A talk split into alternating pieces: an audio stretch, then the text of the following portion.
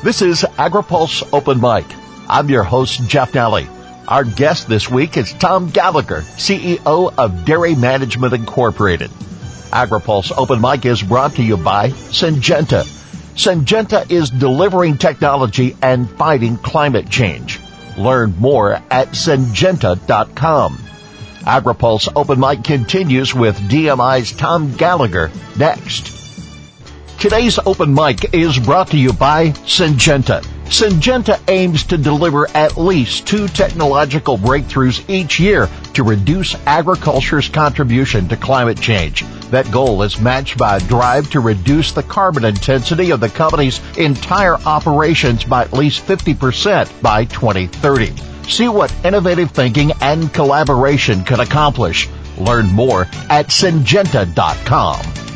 This is AgriPulse Open Mic. While many segments of the agriculture industry have shown remarkable recovery from the economic pit of the COVID-19 pandemic, dairy farmers and the dairy industry continue to struggle financially as higher input costs have consumed what would have been better margins from higher milk prices. Tom Gallagher, CEO of Dairy Management Incorporated, says the balance of supply and demand has improved. Yeah, we're definitely in a in a better equilibrium, and part of what happened within the dairy industry, and I suspect within others, is that during the pandemic, especially in the early stages, restaurants and even food service, quick serve restaurants, had stopped serving overnight, and so milk didn't have its normal places to go. But to the credit of the industry, dairy cooperatives, state and regional promotion groups, and DMI after the initial brunt of that, together, we've been able to move about half a billion pounds of fluid milk into the feeding banks for the hungry. So, it, you know, it, it took a little bit for the supply chain to adjust, just like it took restaurants a while to adjust to takeout and things like that. But the dairy cooperatives and the promotion groups really showed their resiliency and helped to redirect a lot of that milk even in the worst of times, uh, produce farmers were finding ways to get food to food banks because the, the demand had gone up so much. Uh, animals, uh, the hogs that were, were being donated by farmers and processed for food banks, but, but dairy farmers also with the perishable product. You work together and at somewhat would suggest the worst of times we're finding ways to help others who really didn't have a lot of resources at that point. Yeah, we worked very closely with Feeding America, which is the largest parent of feeding banks and closely with co-op dairy cooperatives and state and regionals to make sure that we could figure out how to get a perishable product that usually requires being kept chilled into the hands of, of needy people. And I'm really proud of what farmers and staff did. Uh, like I said, we moved over half a billion pounds of fluid milk to the feeding banks last year. Tom, could you share with us, uh, from your perspective, some dairy farmers lost a market for milk and had a very difficult circumstance of having animals having milk and having no place to go. Has that situation died down? We did lose producers each year. Unfortunately, there's a there's a certain uh, number of producers who go out of business for financial reasons or they don't have anybody to pass the farm along to. Oftentimes their neighbor buys their cows, so our number of cows around 9.3 million stays fairly constant. But last year we saw a little higher rate of people going out of business on the processor side. You continue to see the, the effects of consolidation that every business is going through. And I suspect, you know, will continue to happen at both the processor and the farm level. Tom, how important is trade to the dairy farmers of the nation? How much riding on the success of the Dairy Export Council and Ms. Harden now, uh, and also not only just the existing trade agreements, but any new global opportunities that may present themselves. Well, the U.S. Dairy Export Council was also put in place by DMI in 1995. Uh, the staff of the Export Council, our DMI staff, the dairy farmers of promotion put about $20 million, a little more than that locally and nationally, into the program. And the government adds another seven million in, in certain matching funds. And then the 120 or so members bring about a million and a half in dues. And what that allows us to do as an industry is not act as individual companies or players, but really from, from producer all the way through processor, manufacturer, marketer to speak with one voice on trade policy and other factors. In 1995, we were exporting less than 2% of production. Today, we're in the 16.5, 17% range. I think those numbers kind of speak for themselves in terms of how important it is to dairy producers because dairy producers are able to, through the great sustainability practices that they practice on their farm, they, they're able to continually improve the efficiency and the comfort of the cow to produce more milk. So, you know, with the domestic market, as many know, you know, we're basically flat in terms of population growth and you know, we won't grow very radically over the next 20 or 30 years. You know, there's still a lot of room for growth of dairy consumption, but the 3 billion people that are going to be added to the world in the next 20 or 30 years are going to be, their, their demographics are going to be, they're going to be older. It's going to be a population getting older in Southeast Asia and Africa and those are going to be incredibly important markets for us to service. Tom, how about domestic demand here for dairy uh, overall? You mentioned that, but I want to move a step closer. Has the pandemic returned to to normal demand, or how do you see demand for fluid milk and dairy products? Uh, hopefully, in this post-pandemic era. Yeah. So last year, overall sales, domestic and export, we were up slightly, like 1.2 percent but it was the exports were the exports that really carried us.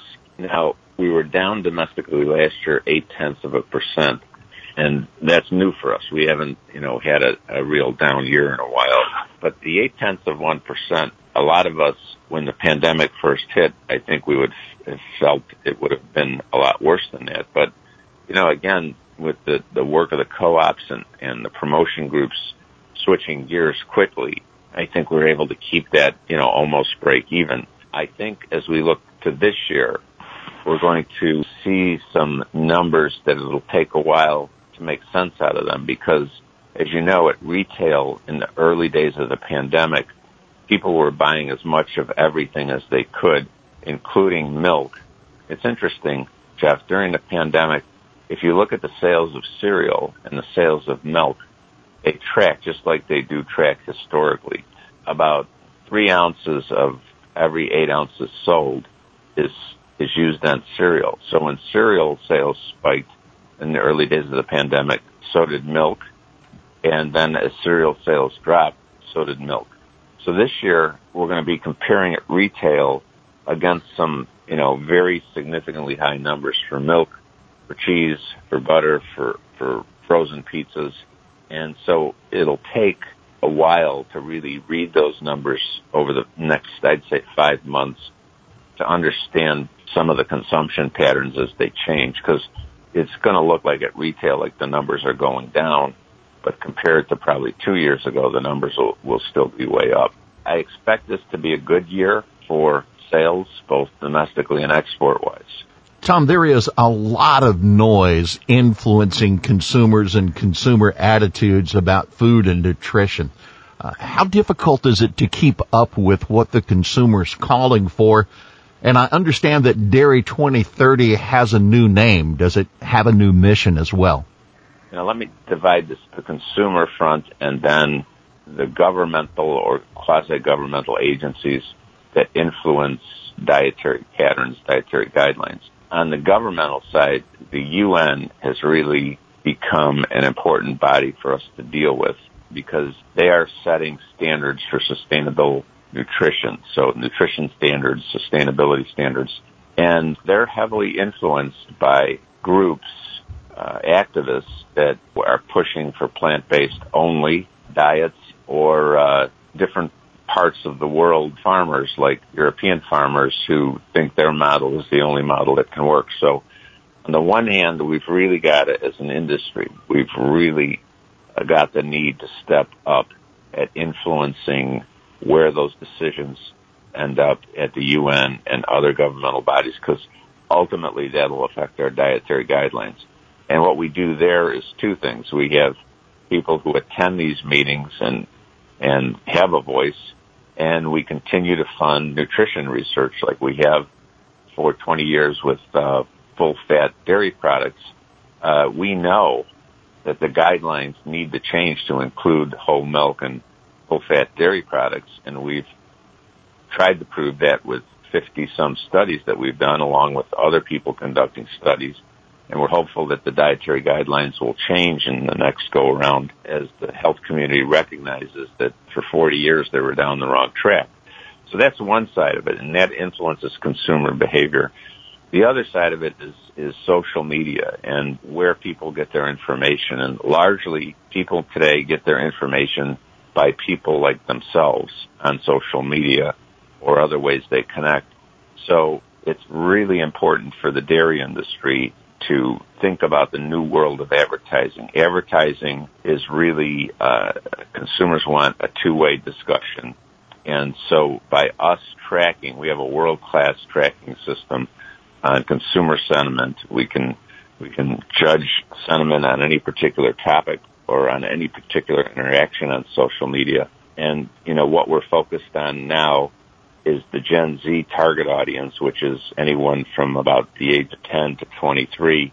And we're really engaging with them because they have a hundred billion dollars in buying power. Plus they influence the millennial and older generations. They're, they're really a very influential generation that we want to make sure understands the value of dairy, dairy farming and sustainability. So I'm going to slide this in and I'm telling my age here.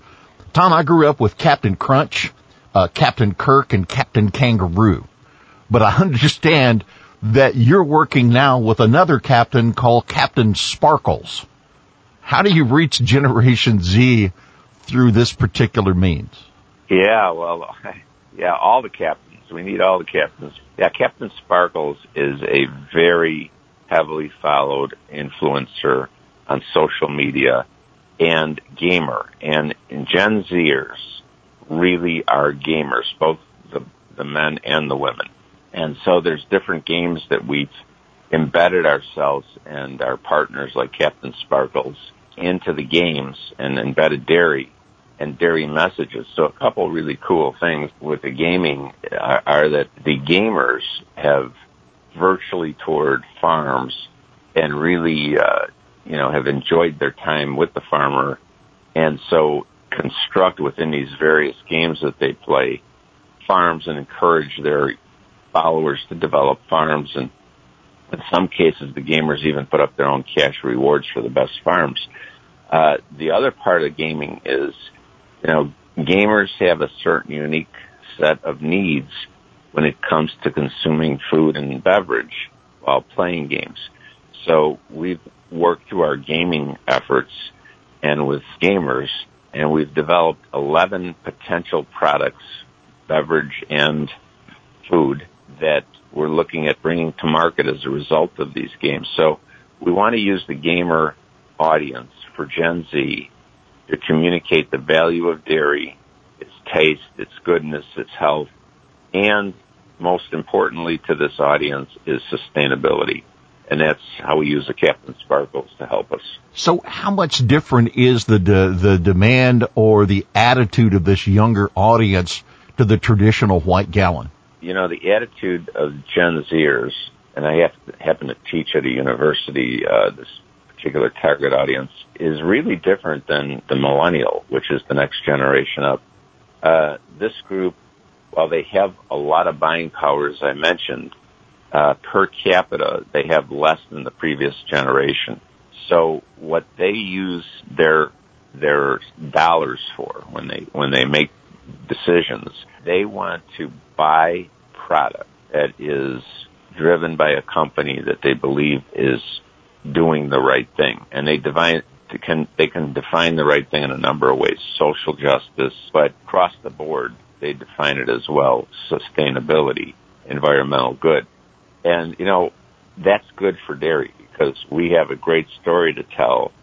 And as these gamers and Gen Z folks hear the story of the dairy farmer and the constant, um, you know, continual improvement on the farm, they're, they're wowed. They, I, I mean, I literally see, see people just their whole facial and other expression changes. So if if if they're interested in sustainability, which there are, they are. That's make no mistake about that. Uh, we've got the story to tell. We just have to make sure the vehicle we're using, the, the games and others, uh, that two-way engagement that consumers want today. They don't want that push out of a TV ad. They want two-way engagement. We just have to make sure that our messages resonate. How does the paradigm of consumer food shopping, regardless of generation, without a grocery cart affect you? Online shopping, food delivery, Amazon, if you will. Well, the pandemic has really obviously pushed the needle forward quickly on e-commerce and Amazon and all the other retailers. We were in good shape with this in this sense probably two and a half years ago now we recognized e-commerce would be a very big deal. And we did a test with Peapod, which is food delivery. It's about 600,000 customers in the Midwest and Northeast. And we wanted to start with them because they were regional, kind of small, and we worked with them for a month on milk messaging, and it cost us very little. Uh, it was the creation of content and sales of fluid milk, particularly certain brands that they pushed pushed out, just really increased because it became top of what they call the algorithm. So as consumers would get on their site, milk would pop up and those sales continued to improve over time. So we did that as a test so that we could become a little more expert in this. And then we approached Amazon right after that test. So maybe a year, year and a half ago now. And we've worked with Amazon, met with their people many, many times, and they have named us their category champion, which means we will help them with creating content about dairy farmers and sustainability and nutrition. We will help them with new product ideas and, and other things. And, and the reason that's important is I referenced this term, the algorithm. You know, somebody recently said, he who controls the algorithm will control marketing. So I won't go into algorithms, but what's really important is that dairy products are placed when when somebody goes on Amazon that they're placed right up front where people see them and and not just leave it to what the person is thinking they want to order, but prompt that order as they get onto Amazon. It would seem to be a no-brainer that you have a healthy product that would be in demand by a more health conscious society. Is it that easy? No, it's it's it's really not, and here's why. And again, we're we're talking specific to fluid milk here. I mean, cheese consumption and butter consumption have been doing really, really well in carrying the, the the dairy category. But when it comes to fluid milk, you know, we have we have great nutrition, nine uh, essential benefits, you know, great biodiversity, but we have some challenges. We're not on the go, the refrigeration challenge and otherwise.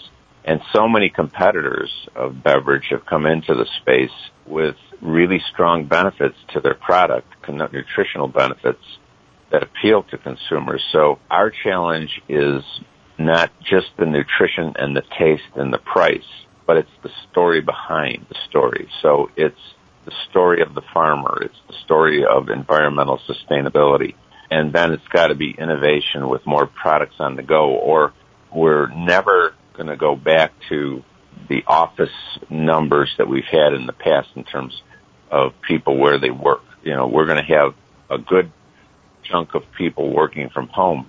That presents a whole different opportunity to provide fluid milk products to people who are no longer getting in their car and driving for an hour. So that on the go has changed a little bit, but it's it's not as simple as just talking about nutrition anymore because there are so many products compete nutritionally on the go with price. But if we tell our story and we continue to do innovation, I believe fluid milk can turn around. One of the last topics I'd like to ask you about is the dairy transformation. What's your mission and what's your motivation here? About two years ago, we started a project called Dairy 2030 where we wanted to look at how consumers will consume food and information in the year 2030. And we didn't want to trend things out because a trend is just, you know, based on past performance. We wanted to really understand from futurists and others in technology and uh, whatever, uh, walk of life, how how people will change their eating patterns, their their information consumption patterns. And so we engaged the industry, we engaged CEOs from outside the industry and several dairy farmers within promotion.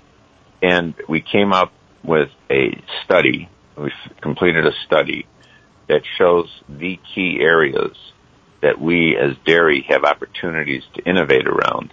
But from those, the industry is now working on committees for each of those five areas to make sure that we innovate and do all the things that are necessary to be competitive in the future. So, you know, I'll, I'll, I'll leave it with one thought. You know, the industry in some cases, we as an industry haven't always been able to innovate given margins and other things effectively. So, or keep up with, with innovations. Uh, so what this study does is say, don't, don't try to, you know, keep moving through some innovations that you're way behind on. Here's where, you know, where we're going as a society. Let's just leap to those innovations.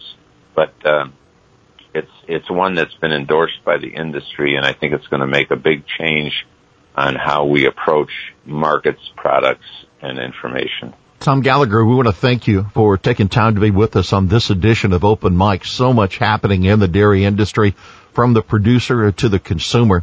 Uh, this is Open Mic, and Tom, today you have the last word. Well, I just want to thank you so much and all your listeners. Uh, you know, the checkoff is working for dairy farmers. It was very effective during the pandemic as we pivoted internationally and nationally uh, to continue to move dairy products and keep people informed of all the great work dairy farmers do. Our thanks to Tom Gallagher, CEO of Dairy Management Incorporated, our guest this week on Open Mic. AgriPulse Open Mic is brought to you by Syngenta, delivering breakthroughs in technology while cutting the company's carbon intensity by 50% by 2030. Learn more at syngenta.com. For AgriPulse, I'm Jeff Nalley.